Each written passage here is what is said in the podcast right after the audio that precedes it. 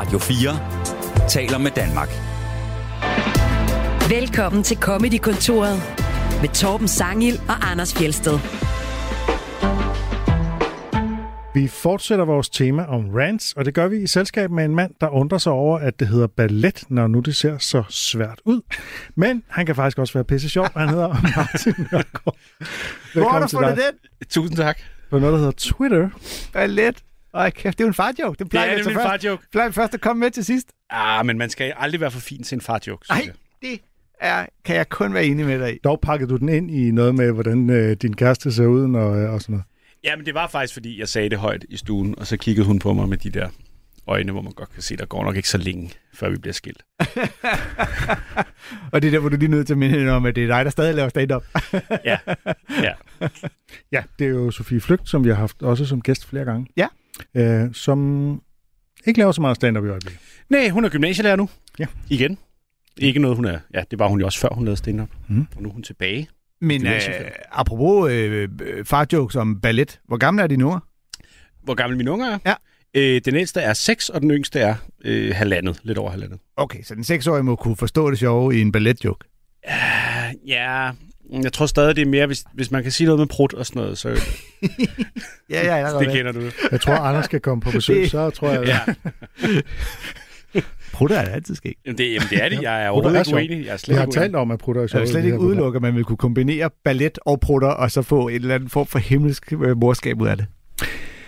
Martin, hvad mange ikke ved om dig, det er jo, at du er skribent på Tæt på Sandheden. Ja, det er korrekt. Så meget af det, som øh, kommer ud af Jonathans mund og er sjovt, det er faktisk noget, som du har siddet og skrevet. Ja, i hvert fald noget af det. Noget af det. Ja, vi er jo nogle stykker. Alt det, alt det rødeste propaganda, det er noget af det, du har skrevet. Ja, altså, nej, det ved, jeg ved faktisk ikke, om vi... Altså, kan man overhovedet sige, at vi skriver rød propaganda? Det er helt sikkert nogen, der godt kan sige. Det, Det er er ikke helt et sikkert. sekund i tvivl om. Martin er en rød lejesvend. Simpelthen. Ja, ja. Han Kan jeg til Men det er jo det, der er det sjoveste ved at lave den slags programmer, for jeg synes jo faktisk, altså, jeg er med på, at kritikken, at den kritik måske gav mening for en del år siden af mig, men jeg synes faktisk, på tæt på sandheden, der skyder vi... Ja, det, det på vil jeg alle ret i. Jeg synes øh, ikke, at der er nogen. Altså, det er alle, alle bliver skudt på, Ja. og jo især øh, regeringen. Ikke? Så det, Men, men folk, der kritiserer, har ligesom kun set de afsnit, de ikke kan lide. Altså, Ja, ja, ja. ja. der er altid nogen, der siger, du ved, hvornår slår I på Mette Frederiksen? Eller, hvor man tænker, vi er, det jeg gør I ikke lavet rigtig andet i meget. otte uger. Altså. Nej, men det, alene det, det bliver sendt på DR, betyder, at der er nogen, der vil sige, at det er rød propaganda. Ja, ja, og ja, men men, men skide være med, hvad de siger. Det er Ja, jo ja. faktisk pisse sjov satire. Altså, jeg synes virkelig, det er vellykket.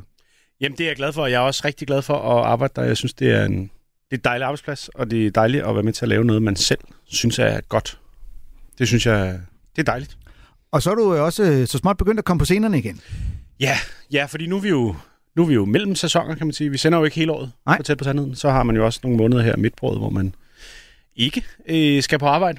Og så skal man jo lave noget andet. Og så er der jo tid til lige at komme ud og optræde lidt igen. Og det er jo også meget fedt.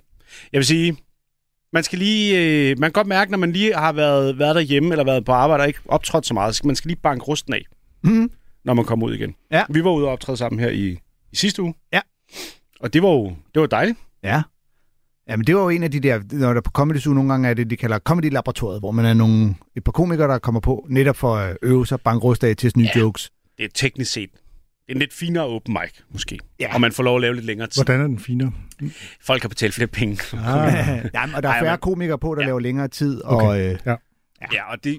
Altså, jamen, nu ved jeg ikke med dig, men jeg synes, det er meget rart, for eksempel. Mm. Altså, der er også noget rart over en helt almindelig open mic at komme ud og lave 10 nye minutter, hvis man har det, men det er også meget fedt at sådan kunne stå der måske en halv time, 40 minutter.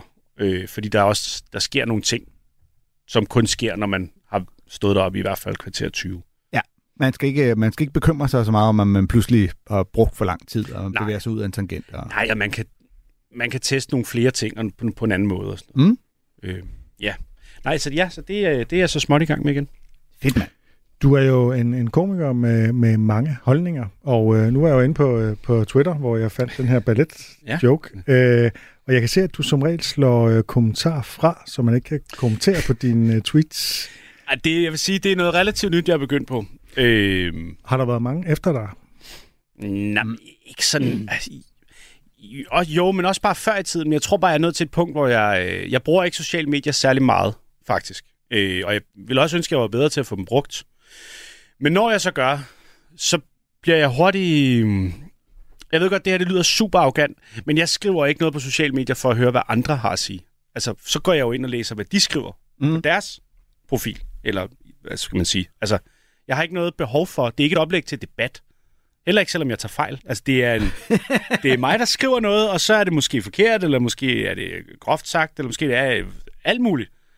Det betyder ikke, at jeg er interesseret i at høre, hvad andre mennesker har at sige til det. Og derfor har jeg slået kommentarfeltet fra. Mm. Øh, og det kan godt være, at det lyder lidt hårdt, men jeg, har, jeg tror efterhånden, jeg synes, at kommentarfelter aldrig skulle have været der. Altså, jeg tror ikke, jeg synes, der kommer noget godt ud af det.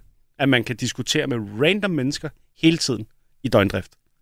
Jamen ja, og ikke mindst fordi, at man jo i kommentarfeltet oftest møder profiler, som man kan fornemme, de er her kun for at finde andres kommentarspor, mm. og så skrive negative øh, ting. Ja. Altså, de, de bidrager kun med negativ energi, og kun med brok og uenighed. Men også, men også fordi, hvis man har prøvet det nogle gange, fordi før i tiden var jeg rigtig dårlig til det. Der kunne jeg, der kunne jeg også skrive nogle øh, ret, øh, hvad skal man sige, nogle opslag, man måske kunne slå sig lidt på. Men når så folk, de skrev i kommentarfeltet, så gik jeg ind i diskussion med dem, og så øh, langsomt fandt jeg bare ud af, at det, jamen, jeg bruger jo hele dagen på det, eller mm. jeg bruger måske flere dage på det. Altså, det, det er jo ekstremt meget tid, jeg bruger på så at stå og glo ned i min telefon, og så kommer der et svar, og så skal jeg, jeg skal læse det svar, jeg skal tænke over, hvad jeg vil sige til det, og de mænd bruger jo altså absurd meget tid ja. på at diskutere på nettet, og når man så er færdig med diskussionen, eller hvad skal man sige, den ligesom dør hen, så hvad fanden har man egentlig fået ud af det? Er der, er der nogen, der er blevet klogere? Fordi jeg synes godt, jeg kan mærke, når mig og min øh, søde kone diskuterer nogle gange, at jeg er måske ikke typen, der indrømmer, at jeg tager fejl, øh, mens vi diskuterer om noget, men, men jeg synes... Der vil man også gerne kunne slukke for kommentarsporet. Ja, der vil man rigtig gerne slukke for kommentarsporet. men jeg synes, jeg tager det med mig, og så synes jeg måske, når jeg sådan har tykket lidt på det, så kan jeg godt ændre holdning og se, at øh, okay, det er mig, der tager fejl. Men det, det oplever jeg bare ikke så tit med social mediediskussioner. En ting, der er også irriterende, det er, at meget af det, det der med, når man svarer, det er brændslukning. Det er folk, som ikke har læst det, man har skrevet ordentligt, ja. eller som bevidst misforstår det, eller som bare i det hele taget misforstår det. Ikke? Mm. Øh, og det kan, det, kan være, det kan være virkelig opslidende, og det, det rykker jo ikke nogen debat nogen steder hen. Øhm, Kender du det der fænomen, det folk kalder snitch-tagging, eller hvad det nu er det? Nej. Jamen det er sådan noget, hvis nu man for eksempel skriver en joke om en politiker eller sådan noget, og man ikke har tagget vedkommende, Mm. Så kommer der de der typer, der sådan nede i kommentarfeltet tagger ja, dem. Tagger, Prøv at se, hvad han skriver. Det hedder snitch-tagging. Ja. ja, det tror jeg, det gør. Hvor man tænker, det er jo ikke jeg henvender mig jo ikke til personen med noget konstruktivt. Jeg, jeg skriver bare noget mm. ligegyldigt ud i intetheden. Jeg forstår ikke den der... Øh, jeg forstår ikke den der... Øh, en form for Twitter-sladerhank. Ja, men hvad er den der drift i sådan, folk, der ikke har noget med det at gøre, ligesom at sige, prøv at se, øh, kan, kan det være, I to kan skændes? Jeg tror, de selv vil sige, at de, de mener, det er øh, den eneste måde at køre en demokratisk debat på, det er, at dem, som man kritiserer, de kan se, at man gør det, eller sådan noget. Ja, men vil ens modargument ikke være, at vi, de fleste af os siger vel alt muligt kritisk om alt muligt, når vi sidder og har en samtale i vores Jo, især politikere. Altså, det er ja. jo nærmest kun Lars Løkke og Morten Messerschmidt og Søren Pind, der ligesom har overskud til at, at kigge, hvad folk skriver om. Ja. Nå, du, er ikke, du føler ikke Jarlov, kan jeg forstå på det? Og Rasmus Jarlov måske okay, også. Okay, okay, jo, nu slukker jeg bare lige nogle hurtigt navnet. det er nogle af dem, der er meget aktive på Twitter. Lad os sige det sådan. Ja, ja, ja. Ja, men, fordi jeg, jeg, jeg beundrer dig for at kunne slå det fra og helt lægge det fra dig. For jeg har nogle gange, som hvis jeg skriver et eller andet, jeg skriver for, for det meste bare fjol, eller øh, dumme øh, tekst på, men hvis der er sådan nogen, der skriver noget rigtig dumt, og der er som regel nogen, der netop siger, nu skal jeg lige ind og være uenig, bare mm. for at være uenig, fordi at, øh, du ved, det er mm. det eneste, min øh, Twitter-profil eksisterer for. Sådan nogen findes der. Så, øh, så så har jeg sådan, hvis jeg, ikke, hvis jeg ikke svarer på det der, så står det jo uimodsagt. Så er det jo nærmest, som om vedkommende har ret. Ja, men det var netop også derfor, jeg endte med at gøre det, fordi jeg havde en lang periode, hvor jeg øh, bare lod være med at svare. Altså, hvor jeg tænkte, nu lader jeg bare kommentarfeltet øh, mm. folde sig ud, øh, som det vil. Og så, fordi jeg ved, at hvis man bare lader være, hvis du bare lader være, så går der maks 48 timer, så har det løst sig selv. Så er det, så er det, så er det tweet dødt. Der er ikke nogen, der tænker på det mere. Mm. Lige meget, hvad de har råbt og skrevet om, så er de færdige, de er videre til noget andet. Men, men man bliver jo netop, man kommer netop i tvivl om, at jeg er ansvarlig for det, der står i det her kommentarfelt. Ja, og det, ja. jeg kan bare mærke, det var nemmere bare at slutte fra. I sidste uge, øh, der var der en meget interessant artikel øh, i Zetland, hvor øh, der var en, altså Brian Mørk var jo i den her kæmpe shitstorm, øh, som må sige har været ret voldsom, øh, og hvor der i hvert fald også var nogen, der gerne ville misforstå det, han havde skrevet, og mm. hvor han måske heller ikke selv var så god til at rette op på den misforståelse. Og det ene og det andet. I hvert fald så gik det, det kørte helt af sporet, og det fik ret hårde konsekvenser for ham. Og der hvis, var så en... hvis jeg lige må sige i den ja. forbindelse, at lige da det lige startede, der ringede jeg faktisk til Brian for at høre, du ved, hvordan, altså, fordi jeg ved, det går fandme ondt, når det er så hissigt, og der sagde jeg til ham, altså lige som du foreslog, ignorer det, log af, lad mm. det hele lige sejle, bare en uges tid, så driver det over. Jeg skal ikke kunne sige, om det havde gjort nogen forskel, men... Øh... Det tror jeg egentlig ikke. Men øh, i hvert fald så eskalerede det. Mm. Øh, det kan vi konstatere. Og der blev sådan en skyttegravskrig mellem øh, ligesom to fraktioner, og det var ligesom lidt ude af Brian Men der skete det, at der var en, der rakte ud og ligesom sagde undskyld øh, i sidste uge, ja. og, og øh, øh, som så også stillede op i den her sætterartikel, hvor både hun og øh, Brian selv, de ligesom sådan besindede sig og havde sådan en, en selvreflektion og selvrensagelse over, hvad var det egentlig, der gik galt her, og øh, det var bare enormt positivt. Altså, ligesom, der er utrolig mange af de der krige på Twitter og Facebook og så videre, ikke? Mm. Og der er bare sådan et eller andet i det der med, øh, hun kunne ligesom se i forhold til både Herlufsholm og Onkel Reje, at, at øh, det, det kunne faktisk være ret voldsomt at blive udsat for en shitstorm. Og det var det, der fik hende til ligesom at sige, skulle vi ikke lige... Øh, vi, det, det, var måske, øh, det var måske lige lovligt hårdt, det der mod mm. Brian Mørk, ikke? Og når hun gør det, så tænker han, okay, jeg skulle måske have formuleret den tweet lidt anderledes, og øh, jeg skal også øh, huske og nuancere, når jeg så går ind i debatten og alle mm. de der ting. Og det er bare meget positivt, uanset hvad man mener. Mm. Øh, øh, men altså, han er jo undervejs blevet beskyldt for alt muligt, som jeg ved, han ikke mener, og som han har sagt forskellige gange, han ikke mener. Ikke? Ja, om jeg står gerne karaktervidende for Brian Mørk til hver en tid i, uh, i forhold til at være et ordentligt menneske. Men, uh, men det er jo rigtigt, hvis, og der er med mange af de diskussioner, hvor man er sådan lidt, hvis I mødtes i virkeligheden, så vil det her jo nok og det er netop det, det, det, ja. det der med, når nogen så rækker ud, selvom det ja. så kun er på de sociale medier, så er der en fornemmelse, så er det næsten som at kigge nogen i øjnene, ligesom siger, hov, så der sker et eller andet, som er det modsatte af det der med, åh, oh, nu er der en idiot, der har skrevet et eller andet, mm. øh, som er den der virkelig dårlig energi, der kan få mange faktisk til at flygte fra ja. de sociale medier, fordi de ikke orker det der. Ja, ja, og det er vigtigt, at vi får trynet dem. Du, øh, dem, der synes det modsatte, og det er polarisering og tribalisme, der øh, primært sørger for, at hvis du ikke... Ej, hvor har jeg tit fået et argument om, at åh, det er typisk sådan nogle venstrefløjser, hvor man siger, men der har jo intet politisk oplæg været i det her. Altså det, du antager, at fordi du er uenig med mig, så må jeg også være en modsat politisk øh, fløj.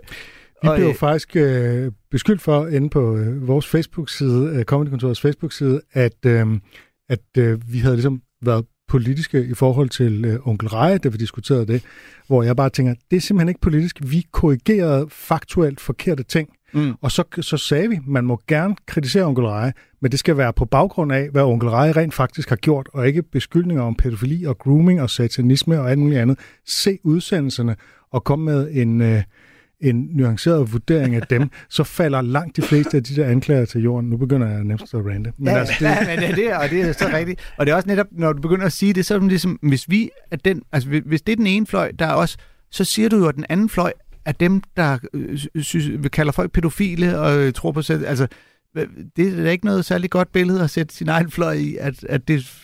Men det er også mærkeligt at, at tænke på det som en politisk fløj. Ja, at, der, at, der skulle, at det skulle være et politisk standpunkt, at man opfinder øh, grundløse pædofilibeskyldninger. Det er med en mærkelig politisk holdning at have. Det er super mærkeligt. Men det er jeg er godt klar over, at Rasmus Paludan er gået ind og har sagt det samme, men altså, øh, ja, hvad skal jeg sige? Men det er jo lige præcis også derfor, at man, eller i hvert fald jeg, når til et punkt, hvor jeg tænker, jeg, jeg kan ikke bruge det der sociale medier noget. Jeg kan ikke bruge det til noget som helst, fordi det er blevet så hysterisk. Og jeg, altså, jeg tror altså også, at en af fejlene er, at man nogle gange tror, at man diskuterer med et rationelt voksen menneske. Man glemmer lidt, at psykiatrien er altså et skur på en mark, og at de fleste sindssyge mennesker jo vælter helt ubeskyttet rundt ud i samfundet med internetforbindelser og alt muligt.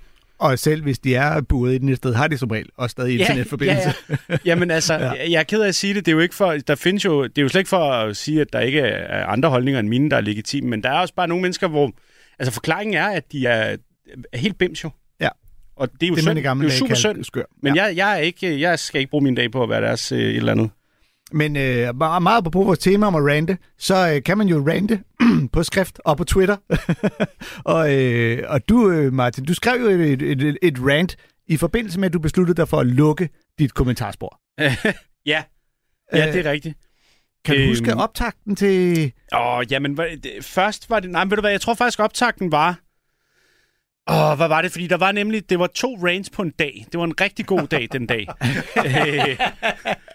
øhm, og det var noget med... Jeg tror faktisk, det var lige der, da der var ballade om den der øh, drag øh, børnebogsoplæsning Åh, på ja. øh, Frederiksberg øh, Rådhus, eller bibliotek. Ja, Pædofil grooming på øh, biblioteket. Øh, hvor, og det var, det var fordi, det var noget, der havde ligget og, og, øhm, og simret lidt i min hjerne i lang tid, at jeg synes... Altså, man kan jo se det meget øh, fra USA og sådan noget. Det er meget stor debat derover, men nu er det også lige så stille begyndt at komme til Danmark, det der med, at der lige pludselig er en masse mennesker, som har en meget imod øh, folk, der skifter køn, og folk, der øh, går i dametøj, når de ikke er damer, og alt det der, hvor jeg, sådan, jeg kan simpelthen ikke forstå, at det skal til at være et problem nu. Og min, min tese er også, at det er noget af det er simpelthen bare direkte importeret af folk, der ikke har noget bedre at tage sig til, end at prøve at kopiere den der kulturkamp i Mm. USA. Øh, og så skrev jeg et, et rant på Twitter om det, og så fik jeg jo nogle af de der forventelige øh, kommentarer fra ja, de der typer. For dem, det var myndet på. Fra dem, det var myndet på, som synes, det var irriterende. Og så kunne jeg bare mærke... Det er var måske ikke i sig selv så overraskende. Nej, det er det overhovedet ikke. Men det var også bare det, at det gik op for mig. Øh, Jeg, jeg har sgu lige et rant mere i mig, og jeg tror ikke, det der, det der med, at alle bare øh, kan komme til ord i mit kommentarfelt, det er jeg faktisk overhovedet ikke... Øh, det er slet ikke indstillet på. Ja, fordi at, det, at der var en, der havde skrevet noget med, haha, du møder lidt modstand, og skynder dig at lave et nyt tweet, hvor, du ude, hvor udelukkende dine rygklapper kan kommentere. Er du gal en kujon? Og så var det, du øh, fandt ud af, at øh, jeg har sgu lige en mere i mig. Vil, vil du selv læse den op? Ja, men det kan jeg godt. Ja, har du, du har den der? Jeg tror, jeg. Okay. Ja, Og det er så på Facebook, Jeg tror også, Nej, det der... det er Twitter. Og det tror Det er Twitter, og det, der triggede mig der, var sådan set også, at han skrev, er det kun din rygklapper, der kan kommentere? Der var ikke nogen, der kunne kommentere. Altså, Nej. der var lukket for alle. Der var, det, kommentarfeltet var åbent for alle, der var nævnt i tweetet, og der var ikke nogen, der var nævnt i tweetet. Så det var jo allerede der, var det jo sådan, en gal mand læser noget med et øje, Ja. og synes, han skal have en holdning. Men skal jeg, skal, vil du, skal jeg læse det hele op? det synes jeg, Okay. du skal. Jamen, øh, således. Ved I hvad? Jeg har sgu en mere i mig i dag. Det er jo øh, rant nummer to den dag. En lille tråd om kommentarfelter. Her ser I en af internettets spændende arter, og der skal øh, siges, der er vedhæftet et screenshot af den øh, kommentar, du nævnte før. En særling, en af de mange danske tastaturkrigere, som dog døjer med læseevnen. For kommentarfeltet er lukket for alle, der ikke er tagget, så alle. Og hvorfor så det? Af den simple årsag, at kommentarfelter er der, hvor de digitale kældermennesker trives. Under gulvbrædderne ligger de som rotter, upåvirket af, at de ikke er inviteret, og knæver sig langsomt ind i din tilværelse. Der er ekstremt mange mennesker, der har profiler på sociale medier, men som udelukkende kommenterer på det, andre poster. Og når de endelig selv poster noget, så er det et retweet af en eller anden højrefløjskanal, der laver lige den propaganda, der passer til dem. Tomme menneskehylstre, der ikke evner at tænke en selvstændig tanke. Men det er godt det samme, for hvem skulle være interesseret i at læse med? Forskellen på en som mig og en, der lever et forhudlet til, en forhudlet tilværelse i kommentarfeltet, er, at der er tusindvis af mennesker, der har valgt at følge mig, fordi de er urensagelige årsager vil høre, hvad jeg har på hjerte. Men kongerne af kommentarfeltet, dem, der ingen, dem er der ingen, der har valgt til. De eneste følger, de kan mønstre, er et par pornbots og en anonym medarbejder i PET cyberenhed, hvis utaknemmelige chance det er at holde øje med internettets mest uønskede gevækster. Desperate og på yderst ynkelig vis forsøger de at give deres komplet uønskede besøg med i enhver sammenhæng. Når de bliver blokeret, hyler de op om ytringsfrihed og fejhed, men ved I hvad? I internettets genetiske affald, der er ikke ytringsfrihed her. Det er ikke demokrati. Der er ingen retfærdig proces, for det her er mit hjørne af internettet. Og jeg er en diktator. En arrogant og magtfuldkommen kommentator, der nægter dig retten til genmæle. Fordi jeg kan. Fordi du er ligegyldig. Du er intet. En prut i det uendelige univers. Dine tanker, holdninger, ja, sågar din eksistens er for mig komplet intetsigende. Jeg vil ikke vide af dig. Hvis du vil sige noget, hvis du vil ytre dig frit, så tryk på, tryk på den store blå knap og stå på mål for noget af dit eget navn. Men her hos mig hersker lovløsheden, og du er den forhudlede skikkelse, jeg skrev over på vej ind i mit elfenbenstårn. Jeg vil hellere leve tusinde liv uden at få en eneste positiv kommentar, end jeg vil leve et enkelt, hvor jeg er tvunget til at læse, hvad herre og fru Monster Energy har bikset sammen op i den krødrede suppe af pis, de kalder deres hjerne. De her er ikke en, det her er ikke en ølkasse nede på torvet. Jeg vælger, hvem jeg vil høre fra, og hvem jeg ikke vil. Det samme kan du gøre endnu hos dig. Der er bare ikke lige så mange, der blander sig der. For din fest er kedelig. Når man kigger ind ad vinduet til din digitale matrikel, ser man kun vindhækse og ophobet affald. En cyberhorder, en røvsyg retweeter, en digital papegøje. Flyv, fugl, flyv, for her æder vi fjerkræ til morgenmad. Og Ja. det var jo så svaret på mit spørgsmål om, hvorfor du havde lukket kommentarer. ja, ja, det vil sige. Man kan, Hold nu godt, kæft. man kan godt rante på skrift. Ja, det er som regel der, det starter. Det var så mere end et tweet, det der. Ikke? Det var Jo, en det var det. tweet-serie. Det var det nemlig. Jeg har ikke det der fancy Twitter Blue, hvor man kan skrive lange tweets. Er det noget, man kan betale sig til hos Elon Musk? Ja, det tror jeg nok. Jamen, en gang Øh, betød øh, det jo, at du var verificeret, så man vidste, du er den kendte person, Ja. som øh, du udgiver dig for at være, så vi er ja. sikre på, at vi ikke tror, at Celine Dion mener et eller andet øh, gakket. Så er det faktisk Celine Men Dion. øh, Og nu er det det bare... er ikke den verden, vi lever i længere. Og nu er det bare, jeg er verificeret, jeg har betalt for det, og så får jeg det her blå mærke, og så er jeg verificeret som, øh, du ved, Mr. First Name Bunch of Numbers. Ja. og så, øh, Da jeg lige kom på Twitter, der forstod jeg ikke rigtig, der var jeg meget øh, overrasket over, en af de første, der valgte at følge mig, det var Ronald Reagan, som for længst jo var død. Øh, øh, og så var der bare nogen, der sagde, at du skal ikke, det, er ikke, det er ikke ligesom Facebook det her, det er noget helt andet. Folk kan bare kalde sig lige, hvad de vil. ja, men der var Så- ret hurtigt en, der blev verificeret som Elon Musk, som ikke var Elon Musk. Ja. Og, øh, altså, det, det er helt... Så det kunne man også betale sig til. Fantastisk. du Det var i det hele taget en sjov periode, ikke? Det er, da han lige overtog det. ja. Jeg skal ikke gøre mig klog på, om det er Jeg blevet synes, Twitter eller er blevet markant dårligere. Altså, Ja. jeg får eddermame meget lort, der bare er sådan noget polariserende øh, videoer med nogen, der er voldelige, og dem skal Ja. vi have og sådan noget. Jamen, Og, det, de, og jeg har ikke bedt om dem. Nej, nej jeg, jeg, jeg, jeg synes altså også, at den der algoritme, der udvalgte indhold til dig, den var bedre før i tiden. Det var i hvert fald mere i tråd med det, jeg interesserer mig for. To tredjedel af det, det, jeg ser i mit feed, det er ting, jeg ikke øh, følger. Ja. Og Det synes jeg er dumt. Men det er jo fordi en af de ting, som det der, hvis du betaler for øh, Twitter nu, så er en af tingene er jo også, at så bliver dine ting jo ligesom, øh, de jo forrang. Så du Mm. mm. kommer øverst i Ja. kommentartrådet og ryger ind under. Så øh, skal vi, øh, skal vi øh, quizze, eller skal vi gå direkte til vores øh, klip med rants og øh, skyde quizzen til en øh, dag, hvor Det vi... kunne godt være, at vi skulle skyde quizzen i virkeligheden. Fordi nu, vi er så godt i gang nu. Ja, det synes og jeg også. vores tema er jo rants, og vi har et klip med Martin Nørgaard og sådan Uh. noget. Ikke? Og der er intet rant i quizzen. Nej. øh, øh, Torben, øh, Torben Chris var her i sidste uge, og ja. Han fortalte, at når han står på scenen, så er han øh, stadig vred, når han begynder at tale om øh, det, han ranter over. Øh, har du det også sådan, når du står og skælder ud på scenen? Nej, altså for det første synes jeg faktisk, det er ved at være lidt tid siden, jeg sådan... Ej, det passer ikke. Jeg kommer jo tit til at hæve stemmen.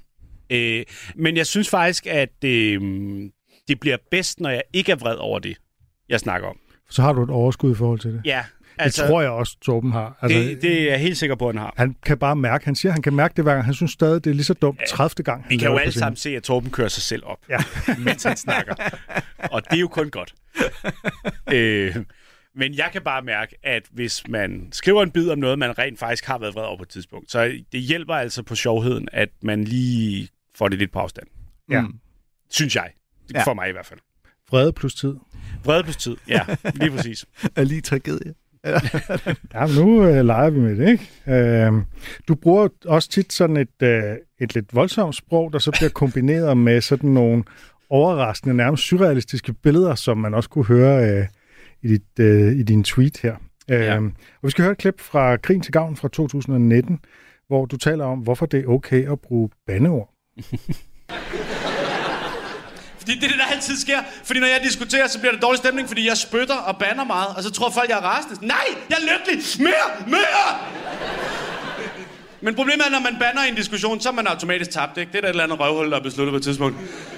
Nå, jeg forstår det ikke. Det er der ikke, altså, øh, du kan ikke bare annullere mine argumenter, bare fordi du ikke kan lide at høre dem. Altså, enten har man ret, eller også har man ikke ret. Det er lige meget, at man taler grimt imens. Einstein havde sgu da stadig haft ret, hvis han bare skrev E er lige med MC i fucking anden, din bums. Den er matematisk set det samme. Men jeg synes simpelthen ikke, der er ikke noget mere ynkeligt i hele verden, end voksne mennesker, der ikke kan tåle at høre bandeord. Det er så ynkeligt. Det må ikke bande. Hvorfor? Det er fordi, det er irriterende. Nå. Det gider jeg da ikke respektere, altså. Ja, hvis det er en fysisk lidelse, hvis det gør ondt på dig. Hvis det, at jeg banner i nærheden af dig, er ligesom nogen tager din brystvort, bare herud, bare klipper den af ved roden. Okay. Cool, så holder jeg kæft. Men jeg gider da ikke respektere, hvis det er bare irriterende. Jeg synes, der er også alt muligt irriterende. Det er der, der ikke nogen, der respekterer. Jeg synes, det er for eksempel det er skide irriterende, når voksne mennesker taler sukkersødt. Ugh. Dem der, der altid lyder, som om de er en lille smule liderlige. Dem der skal finde på at sige, mm, kunne du tænke dig, kunne du tænke dig en flødebold? Mm. Ah, det, det er de gode nede fra sommerbød. Ah! Jeg tror ikke, du hørte, hvad jeg sagde. Jeg hørte godt, du sagde, du skal ikke sige, det er sommerbød. Nej! Det er ikke noget, der hedder. Sommerfugl på engelsk, man skulle aldrig til sommerbird, din idiot. Er det det julekalender, det her, eller hvad? Butterfly! Smør, der flyver! Du kan huske det på, hvis du siger sommerbird en gang til, så tør en pakke frossen lurpakke i skallen på dig. Er du med?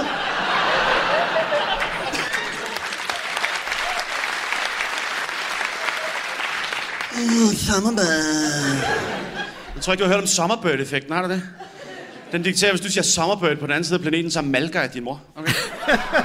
Jeg smider dig ind bag min bil, så kører vi hjem til dine forældre, og så binder dig til en stol i køkkenet og tvinger dig til at kigge på, mens jeg bare tømmer din mor ned i den største spand, dine forældre har. Kæmpe gulvspand. Hiver hende bare i hendes lange, trætte sokker. Og det er ikke et overgreb. Hun kan godt lide det. Hun elsker det. Men jeg vrider bare fløde ud af de der lange kander, indtil der ikke er en dråbe tilbage. Og så ryger den ind i fryseren, indtil vi har sådan en stor spandformet klump flødeagtig slåsejs. Og så tvinger jeg dig til at åbne en butik, der hedder Moth Mejeri. Mm.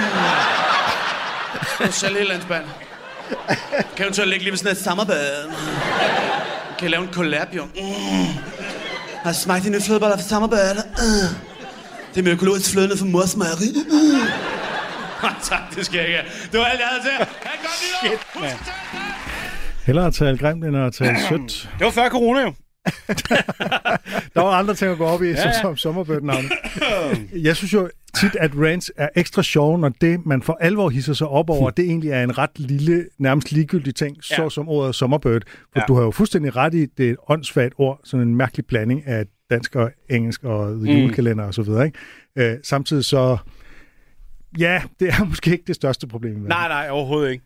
Altså, sådan som jeg husker det, så var det der også noget, der kom sig af, at jeg gerne ville skrive noget på, at jeg oprigtigt synes, det var irriterende, hvor meget voksne mennesker gik op i, om man bandede eller ej. Mm. Fordi jeg godt kan synes, det er... Altså, den del af det mente jeg. At jeg synes, det kan blive lidt ynkeligt, når det, man hæfter sig ved, er, om nogen sagde sku eller fanden. Ja. Hvis det de ellers, hvis deres pointe ellers var valid nok. Ja. Men det der med sommerbød, tror jeg bare, så, du ved, så har man nogle andre noter stående, man tænker, nå, det kan være, den passer ind i det her, og så lige pludselig, så, så handler det også om, at ordet sommerbød ikke giver mening, selvom det slet ikke var det, man egentlig ville... Øh, Og jeg malker din mor. Ja, det... Og det er, jo, det er jo et eksempel på de her surrealistiske billeder, ikke? Jo, det må man sige. Som jo er så langt ude, at, øh, at det er jo ikke, altså, det, det, det, det skal jo ikke tages alvorligt som Nej. en, en voldelig fantasi. Det er jo fuldstændig absurd billede, Det er super absurd. Og, det er som jo, knytter an til det her med mælk, og sådan, eller også med smør, ikke? Og faktisk apropos det, du sagde før med Torben Chris, og det der med, om man skal, ligesom, skal, man, øh, skal man være vred, når man står og laver biden. Så jeg har, nu er det ved at være nogle år siden jo, men øh, jeg har mig selv mistænkt for, at det der var noget, der skete sådan i processen med at få det gjort sjovt. At man sådan tænker, jeg kan jo ikke bare stå og være vred over noget. Jeg bliver også nødt til, og så lige pludselig en dag, så får man sagt et eller andet, og så tænker man, ah, jamen okay, så er det så er det, det der, vi Det gør. er det spor, vi skal ud af. Det er det Du- spor, vi skal ud af. du, du vil gerne have straffen med, hver gang du ranter over Ja. nogen. Jeg vil i hvert fald pointere, at øh, det jo også er en demokratisk proces, når man udvælger, hvilket absurd billede øh, biden skal være. Men der er, altså, der er, fordi at, øh, en ting er selve ranten, men hele observationen omkring Summerbird er jo også, øh, jeg kan vel godt lide fordi det er jo først, da du siger det, man tænker, ja, det, det, det er jo rigtigt, det hedder jo Summerbird, men det, det hedder jo ikke Summerbird. Altså, tænker, Ja. Hvorfor har de kaldt deres chokolade for Summerbird? Ved de godt, det ikke betyder sommerfugl? Eller er det altså, betyder det noget andet? Og Butterfly, det er jo en smørflue. Hvad fanden foregår, Hvad fanden foregår der? Jamen, og så var det også bare mit forsøg på... Altså, nogle gange... Jeg kan jo stadig godt... Jeg synes jo, noget af det bedste stand-up er de der, hvor øh, komikeren er ærlig omkring et eller andet, som mm. egentlig er lidt personligt, eller lidt, hvor man... øh, De, de der tanker, man kan få selv, hvor man tænker, det er der sådan, der sgu ikke nogen andre, der har det. Det er bare mig, det skal jeg bare skamme over. Og det tror jeg var mit forsøg på sådan, at jeg, det var, jeg havde det oprigtigt sådan, at når, når voksne mennesker sagde, Summerbird, Ja. eller sådan, noget, jeg fik sådan lidt kuldegysninger, og jeg kunne ikke forstå, hvorfor. Jeg kunne ikke forstå, hvorfor de irriterede mig. Men jeg blev nødt til at prøve at bruge det til et eller andet. Ja, men det, så det med at bande, jeg tror, at Bill Burr har en bid om, at når man ringer og klager over for eksempel flyselskaber, der mm. behandler en helvede til, så dem, der sidder og tager imod, de sidder bare og øh, venter på, du banner. Ja. Fordi så kan de tillade sig at lægge på og sige, det behøver jeg ikke finde mig i, øh, det skal jeg ikke øh, høre på, og så lægge på. Ja. Og, men, men de sidder også bare og fisker efter, og gør dig så sur, at du kommer til at sige fucking, altså bare så behøver jeg ikke lytte til det. Og så er det, diskvalificerer det bare ens fuldstændig reelle brok. Så er der virkelig nogen, der må smække røret på i sådan noget kundeservice, øh, øh, hvis man banner? Ifølge tror jeg, der Bill er Burr, ja. Ifølge Jeg tror, der er ekstra. Altså, jeg har hørt øh, rygter om det modsatte, at øh, hvis man er i kø, og man så begynder at råbe ind i øh, telefonen, så kommer man mere foran i køen. Det er sikkert ikke rigtigt, men det, det er nogen, der engang har bildt mig ind, at der i hvert fald ved nogle kundeservice-steder, der vil de simpelthen gerne betjene de mest hissige typer først, fordi det, det, det, ja. Ja. det er sådan en brændslukningsting, Ja. ikke? Så de kan høre, hvis du råber, at vil det sige, at de kan høre alt, hvad du laver, mens du hører den der pausemelodi? Fordi nu er jeg pludselig meget nervøs. Ja, du skal ikke sidde og ordinere der, Anders. Det må du simpelthen gøre på tidspunkter. Vivaldi. Åh, oh, min selvangivelse. Åh, uh, nummer 48 i køen. Åh, oh, ja. Øhm, jeg, jeg, tror, jeg kan ikke simpelthen ikke huske, om det var, der fortalte mig det der, eller om jeg læste det, eller sådan noget. Jeg tænkte bare, kan det virkelig være rigtigt? Jeg har ikke testet det. Mm. Men, øh, Nej, men man, det, det være interessant, hvis det er rigtigt. Vi, øh, vi skal høre nogle flere rants. Ja, vi skal. Vi skal øh, til USA og til et 20 år gammelt klip, øh, der faktisk nærmest er blevet mere aktuelt, for det handler nemlig om mælk. Apropos. Ja. Øh, din bid her. Øh, det er en, øh, en Mr. Rander, den altid knævende komiker Louis Black. Ja, der, Randens grand old man. grand old man, der rander over mælk. And for all we study about health, we know nothing. Is milk good or bad? I rest my case.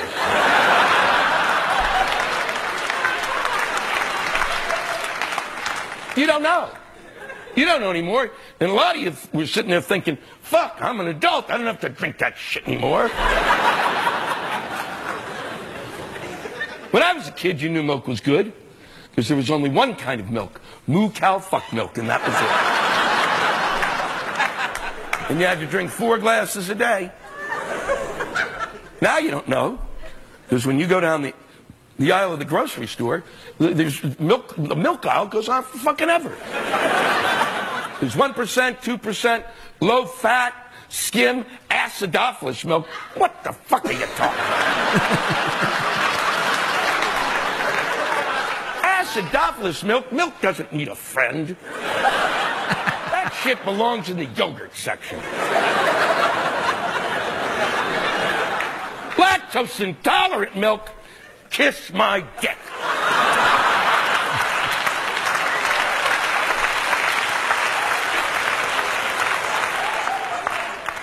If you're lactose intolerant, you can't drink milk. So what's in the fucking carton? Get it out of there. Get it away from my milk. It is talking to my milk and making it feel bad about itself.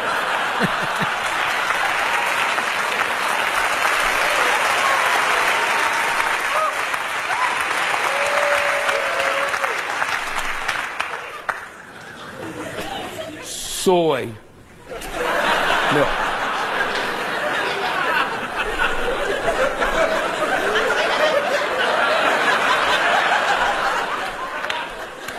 Beyond belief, I was uh, in Los Angeles and I, I, ordered some coffee and they said, would you like uh, whole milk, uh, skim milk, or soy milk? And my fist stopped right in his face.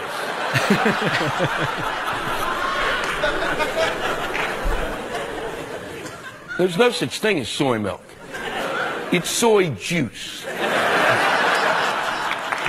But they couldn't sell soy juice. So they called it soy milk. Because anytime you say soy juice, you actually start to gag.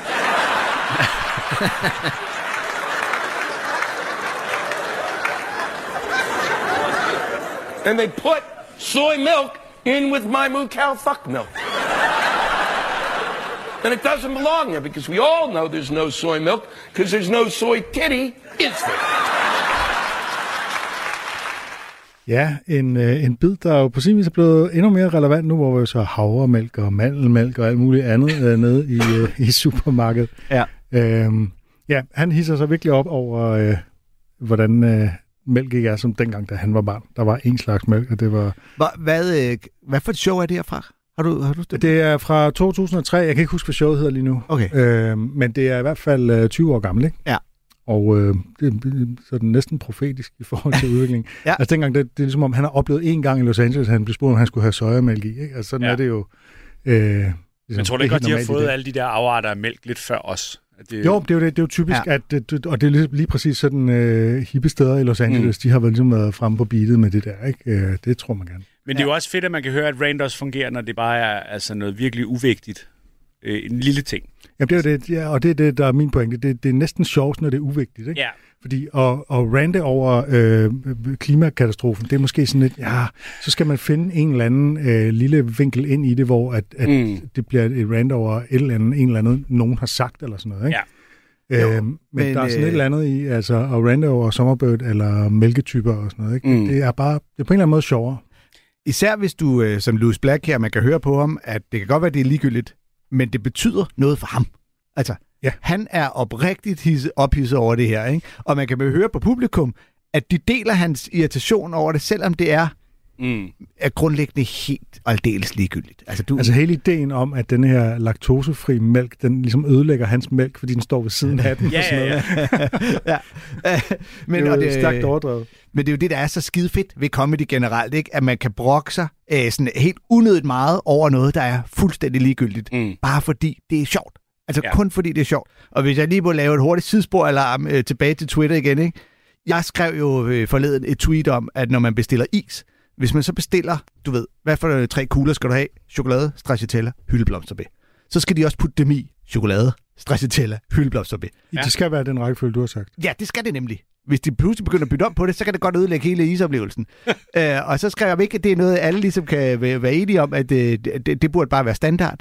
Og det var der også selvfølgelig mange, der var enige med mig i, at jo, selvfølgelig, det er da klart. Men der kommer selvfølgelig de her tosser, der skriver, øh, du ved, ting, eller der er faktisk nogen, der er glade, hvis de bare kan få 50 gram ris om dagen. Øh, du Ja, ved, ja, Øh, og få dig et liv. Og, øh, Ja. ja. og så den allermest øh, Twitter-klassiske af den alle sammen, som øh, var en, der skrev, sådan har mange af os det med flygtningepolitik. Kvinder, børn, syge og forfulgte først, men de bliver ved at fuck det op. Selv tak. Og hvis det hold op, det jo meningen, Men- jeg skal øh, hisse mig op på noget, der er ligegyldigt. Men det er du det, der skal det sjove. lukke det kommentarfelt, Anders. Ja, jeg ved det godt, det er så opdrag på mig, det er jeg glad for. Du skal lave, du skal lave rant over både det med isen, og så bagefter et rant over diskussion om det med isen. Ja, jeg bliver nødt til at retweet dit. Det er fordi, du skal nå til den erkendelse, at der er nogle mennesker, der ikke forstår at værdsætte kunsten at brokse over noget småt og ligegyldigt. Noget, der er ligegyldigt. For de forstår heller ikke, at du heller ikke... Altså, jeg er med på, at du mener det, og jeg er med på, at du sikkert, hvis du får den der vaffelis, der er vendt på hovedet i din optik, bliver lidt skuffet. Men det er jo ikke noget, du vil gå til valg på, eller vil, Nej, altså, præcis. det er jo ikke en bakke, du vil dø på rent fysisk. Det er jo bare fordi, det, ja, det er det, du synes lige nu. Jamen, det er jo det, og det er jo det, der hele tiden det der med, jamen, det er jo ikke fordi, at jeg synes, at øh, de sultne øh, børn ikke skal have deres ris. Altså, jeg synes ikke, vi skal løse mit isproblem først. Men, Men der skal man jo Nu så, okay, men der vil jeg ligesom sige, det. enten så skal du låse din kommentarfelt, eller også så skal du double down. Så skal du gå ind i den og virkelig argumentere for, Du skal at lave dit sådan noget med isproblem har ris. højeste, højeste prioritet. Du skal dig over, hvor dårligt jasminris smager i forhold til basmati. Eller Ja. så får de deres tikka masala, så er de garanteret puttet masala ned og, og risen øverst, mand. Det er fucked up. Øhm, men, der er øh, mange gode pointer her, ikke? Altså, sojamælk ja. findes ikke, fordi øh, sojabønder har ikke nogen bryster. Ja. Og det Ja. er jo fuldstændig, øh, altså ubetvivligt rigtigt. Ja, den giver mig nogle gode associationer til en virkelig god klassisk Brian Mørk joke om uh, rejeost. Og jeg siger, hvem er det, der sidder og malker alle de små rejer? Ja. Det lyder som Brian Mørk joke. men, øh, men det er jo rigtigt. Men det er jo, altså, hele ideen om, du ikke må kalde noget for mælk, hvis det ikke er kommet ud af et bryst, hedder, hedder det ikke kokosmælk? Hvordan? Det tror jeg også, at man kunne få Lewis Black til at rante over. Det hedder kokosmælk, fordi det, Det er jo faktisk også det næste bid, vi skal høre. Det er kun, ja, det er præcis. Nej, men Coconut milk! den eneste grund til, at det hedder kokosmælk, det er, at det sådan er hvidligt, men det er det jo ikke engang. Det er jo ikke rigtig mælkehvidt. Det er jo nej. bare sådan lidt, lidt hvidligt, ikke? Øh, så det er jo egentlig bare noget pjat. Men jeg tror, det er for at få det til at lyde lækkert, og jeg ved, jeg ved ikke rigtigt. Jeg ved det ikke. Ja, han nævner det, der hedder acidophilus milk, som er... Acidophilus-kultur. Det er vel A38, eller hvad? Det er Nej, de det er putter i. mælk tilsat mælkesyrebakterier. Det er Ja. derfor, han siger, at det hører til over i yoghurtafdelingen. Ja. Øh, men det er faktisk mælk med sådan... Vi har det ikke i Tilsat- Danmark, nej. så vidt jeg ved. Der har vi Det har det. Men er det ikke, det, der, altså, er det ikke A'et i A38 eller hvad? Er det ikke... øh, Jo, det kan godt være, men, det, men A38 er ikke mælk, så vidt jeg ved. Nej, nej, det er en yoghurt. Ja, nej, præcis. Det er en A38. detektiv i næsbanden. Det er det også, det er det også. Og igen, øh, godt vi har dig, Anders, med din Ja. øh, brede Og- paratviden. Jeg kommer vist nok til at sige laktoseintolerant mælk, og inden der nu kommer vrede kommentarer på vores Facebook-side, så vil jeg gerne rette mig selv med det samme, og ikke i næste uge, nemlig det er selvfølgelig laktosefri mælk. Ah, ja. Det er ikke mælken, der ikke kan Ja. tåle mælk. Men man skal, jeg, jeg er kommet til at sige nogle ting forkert her på det sidste, så øh, Ja. jeg bliver holdt i ørerne. Men det er også for galt. Ja. Det er det. Jeg kom til at sige Keith Jarrett i stedet for Keith Richards, og det, øh, det kommer jeg til at ærge mig over, til jeg ligger i graven. Ah, så, og så var der dengang, du forvekslede øh, sejrbrødrene. Skal vi have sådan en uh, Torbens Greatest uh, Mistakes? Oh my god. Men, ah, men, øh, øh, hvad, jeg synes ikke, du skal skræmme dig til den dag, du ligger i graven. Jeg synes, på et tidspunkt skal du tilgive dig selv. Ja, okay. En dag. Så, men Jeg han, har er, meget, jeg skal tænke på. Der, der, der er ikke plads til så meget inde i mit lille hoved. han er god Louis Black, og han, øh, altså, han er om nogen kendt for sine rants. Øh, og Ja. for sit brok. Han har jo lige udgivet et helt nyt show, du kan se helt gratis på YouTube, øh, hvor han forholder sig til øh, coronapandemien og alt det der. Øj, det, det kan jeg se. Jamen, jeg har lige startet på det øh, i toget, og det kan anbefales. Ja. Øhm, Hvad hedder det? Hvad hedder det? Ah, Ej, det er også tavligt at spørge, om, når jeg ikke lige... Ja. Det, hvis du søger Det ville være lige så tavligt, som hvis du spurgte mig om, hvad det klip, vi lige har hørt, hvad, hvilket show det kom fra. ah, hvis I du lige snakker om noget, mens jeg lige skal google noget her. Jeg er sikker på, at vi kan finde det. ah, hvis vi da bare... øh, Det hedder uh, tra- Tragically, I Need You. Okay. Ja. Nå. Ikke som om jeg ikke ved ting. det lyder- Selvfølgelig er der styr på det.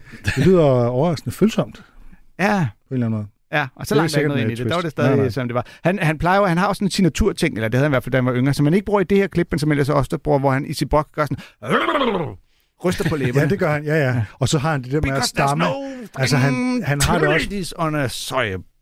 Ja. Jeg kan ikke gøre det. Han har det også med at, at stamme, når han bliver meget ivrig, når han sådan, Ja. ja. det her kan han simpelthen ikke tro på. Ja, så stammer han, ikke? Jo.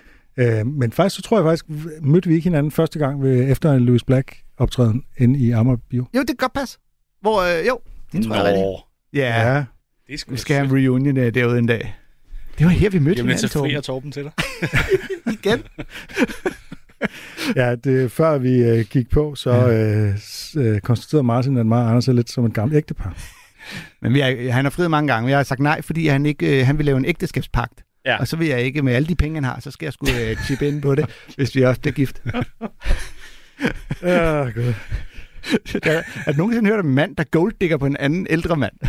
Man hørt om det? Det er jeg sikker på, Ja, findes. det tror jeg Okay. også. Jeg havde ikke forestillet mig, at det var jeres forhold. Det havde jeg ved Gud heller ikke. Det er ikke sådan, det ser ud øh, på min bankkonto. Men, Skal øh, vi spille noget Russ Noble? Ja, det tror jeg. Vi skal til en komiker, som øh, er lidt svær at spille her i programmet, og som overhovedet ikke er en rant-komiker, øh, Ross Noble, som snarere improviserer sådan nogle surrealistiske scenarier frem. Men der er en ting, der virkelig kan sætte hans pis i kog, og det er Bonos solbriller. No, so what happened was, right, there was this documentary, right, and all the pop stars were there, right, all the, um, uh, Geldof, obviously, and uh, Mid Dewar, although he was at the back, and, uh, and, and Bono as well. Bono! When's somebody going to turn around to Bono and go, Oh, Bono, take them glasses off! You look like a twat! Do you know what I mean? When's somebody going to...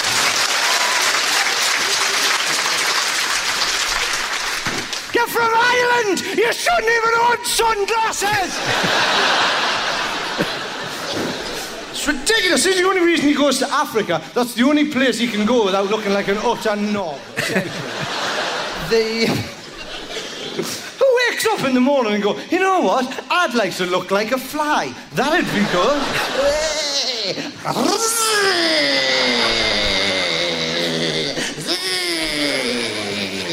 They're all going, where's Bono gone? Oh, he's over there on a lovely big bit of poo. ah, he loves me lucky poo, so I do.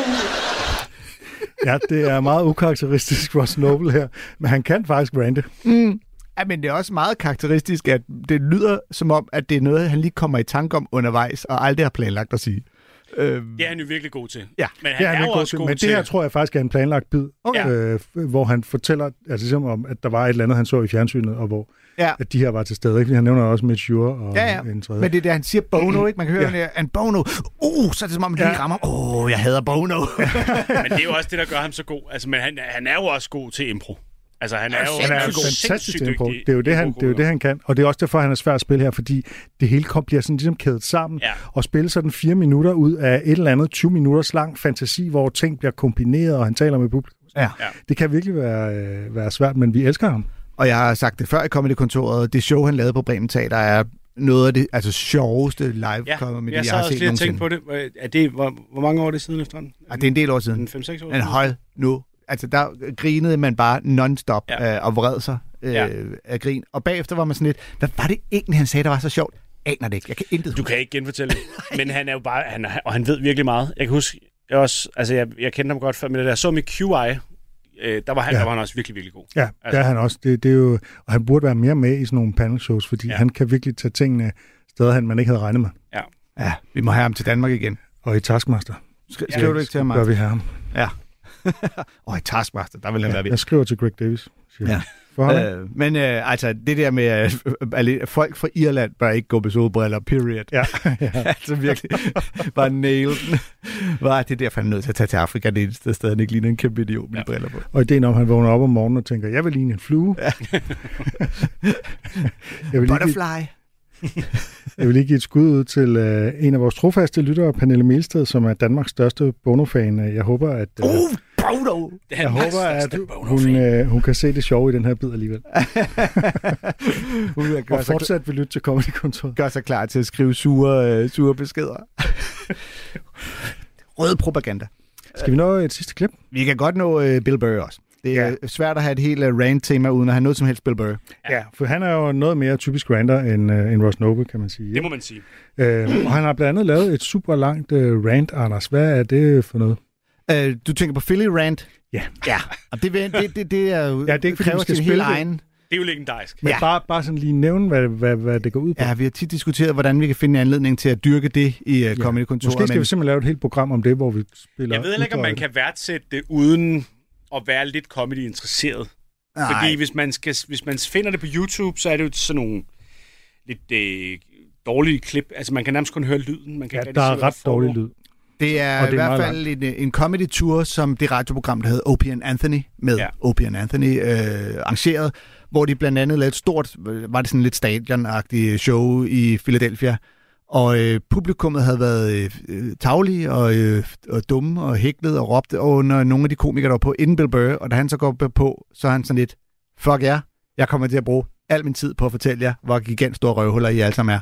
Og så bruger han al sin tid på bare at svine Philadelphia og alt, hvad den by står for. Mens øh, han hvert til- minut kigger på sit ur og siger, 9 minutes! Ja. Og så fortsætter han. tæller ned, og de buer af ham og råber og hyler, Ja. og, øh, og han er iskold. Og det er... Men det, er det, der, men Allerede det fede ved det er jo, at han forventer dem. Altså, aften har været lort, mm. og da han går ind, er der lortestemning, og alle hader alt, hvad der foregår. Og så sviner han dem til, men han sviner dem så meget til, at de i det sidste minut alligevel Ja, det er nødt til overgiver sig, ja. griner og klapper, og da han går af, så er de sådan, okay, fair nok. Ja. Det var sgu meget fedt, det der. Det synes jeg bare er en superkraft. Tænk sig at kunne gå ind til nogen, der har besluttet sig for, at de hader dig, og så svine dem til så meget, at de faktisk godt kan lide dig til sidst. Det er eddermame imponerende. Ja. Jeg tror, vi simpelthen bare skal opfordre folk til at finde det klip på, på YouTube. Og Ej, så vi finder en anledning til at spille noget ja. af det, og så snakke lidt mere om det. Men indtil videre så. Ja. Uh, vi skal høre et mere almindeligt rant, nemlig fra showet Let It Go, hvor Bill Burr, han uh, ikke er helt tilfreds med, at nogen kalder moderskabet for det sværeste job i verden. So, I got a girlfriend, man. I watch a lot of uh, watch a lot of TV with her. You know, I just annoy the hell out of her. She loves watching the Oprah Winfrey Show, and I love like watching her watch the Oprah Winfrey Show. And I wait for Oprah to say something stupid, and the second she does, I just take it out on my girl because I'm an asshole. That's what I do. no, we were watching it the other day. You know, Oprah's on there. She's interviewing some clam. You know, and. uh...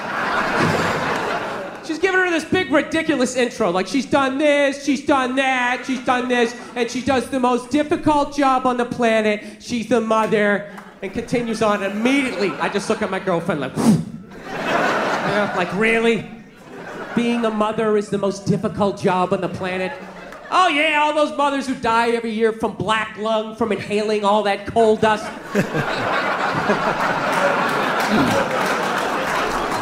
Dude, women are just constantly patting themselves on the back about how difficult their lives are, and no one corrects them because they want to fuck them.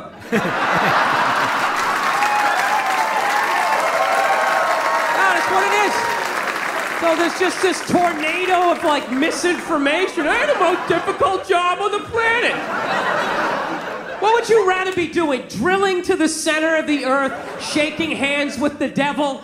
Every time there's a rumble in the ground, you wait for the whole thing to collapse down on top of you so they can write that folk song about you, you know? Would you rather be up in the sunshine, running around with a couple of toddlers that you can send to bed anytime you want on some sort of trumped up charges, right? Because you want to have a drink and watch the prices right, you know what I mean? I couldn't believe it. It's the most difficult job on the planet. Oh, yeah. I thought roofing in the middle of July is a redhead. I thought that that was difficult. But these mothers are bending over at the waist, putting DVDs into DVD players. I don't know how they do it. I don't know how they do it. Dude, any job that you can do in your pajamas is not a difficult job. All right? Give break. Christ, you're 35 years old playing hide and go seek. You're living the dream. You're living the dream. No time card, no taxes. You're off the fucking grid. Making popsicle stick houses. I mean, I'm. It's the most difficult job on the planet. Oprah's not even a mother. How the fuck would she know? Unbelievable.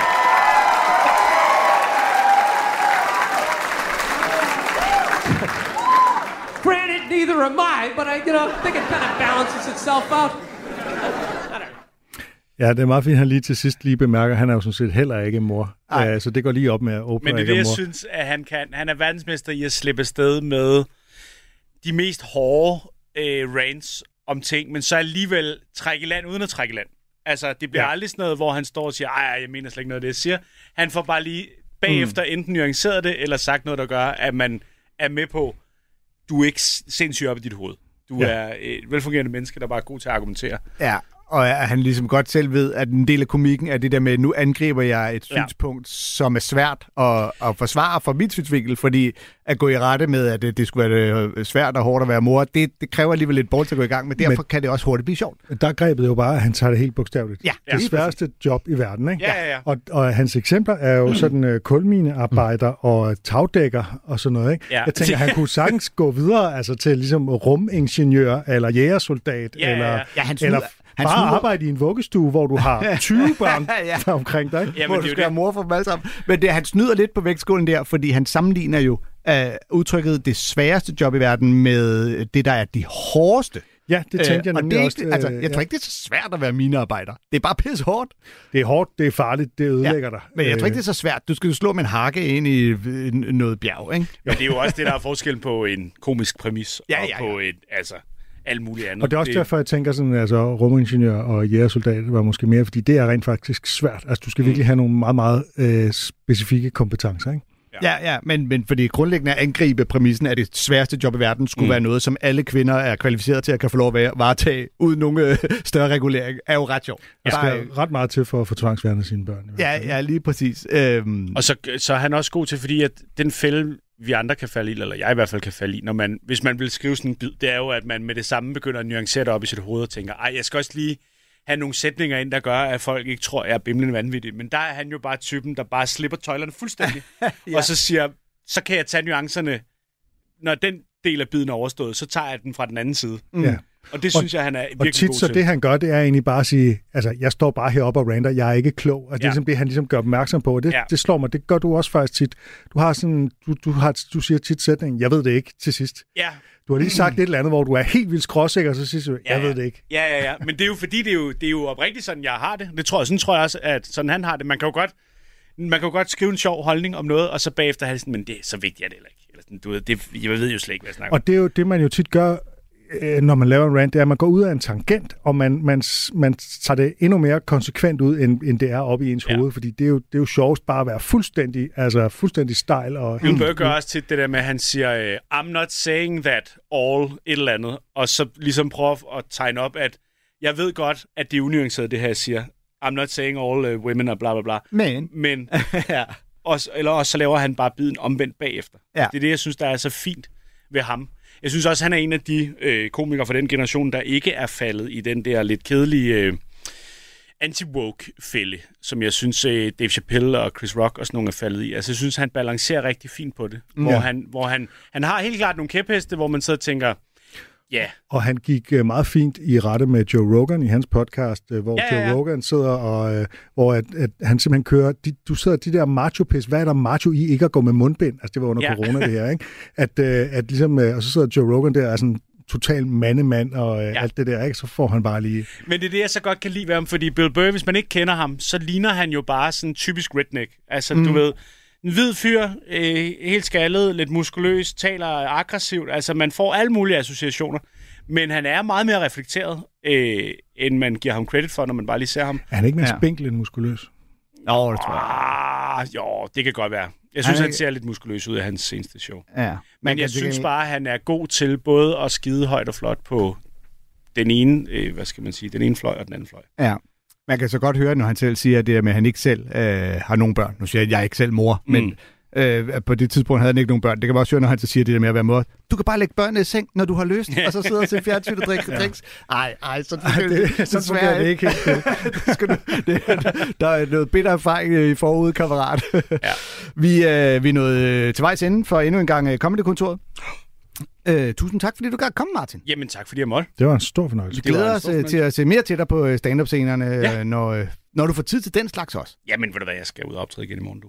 Fedt, mand. Nu øh, startede vi jo med øh, en øh, far-joke, og så øh, slutter vi jo også med en far-joke. Det er klart. Den kommer lige her. Det er, min kone brokker sig altid over, at jeg er doven. Så skælder hun mig ud. Jeg fatter det ikke. Jeg har ikke gjort noget som helst. Hey! Peter Sommer brød sig i mange år hverken om at synge eller optræde. Jeg synes bare, jeg har spildt så mange publikums øh, tid med at stå der og træde sig selv over tæerne og ryge smøger. Og... I det sidste måltid på Radio 4 er Peter Sommer død i en time. Jeg har jo bare lavet de der sange, og et par stykker af dem er blevet et hit, ikke?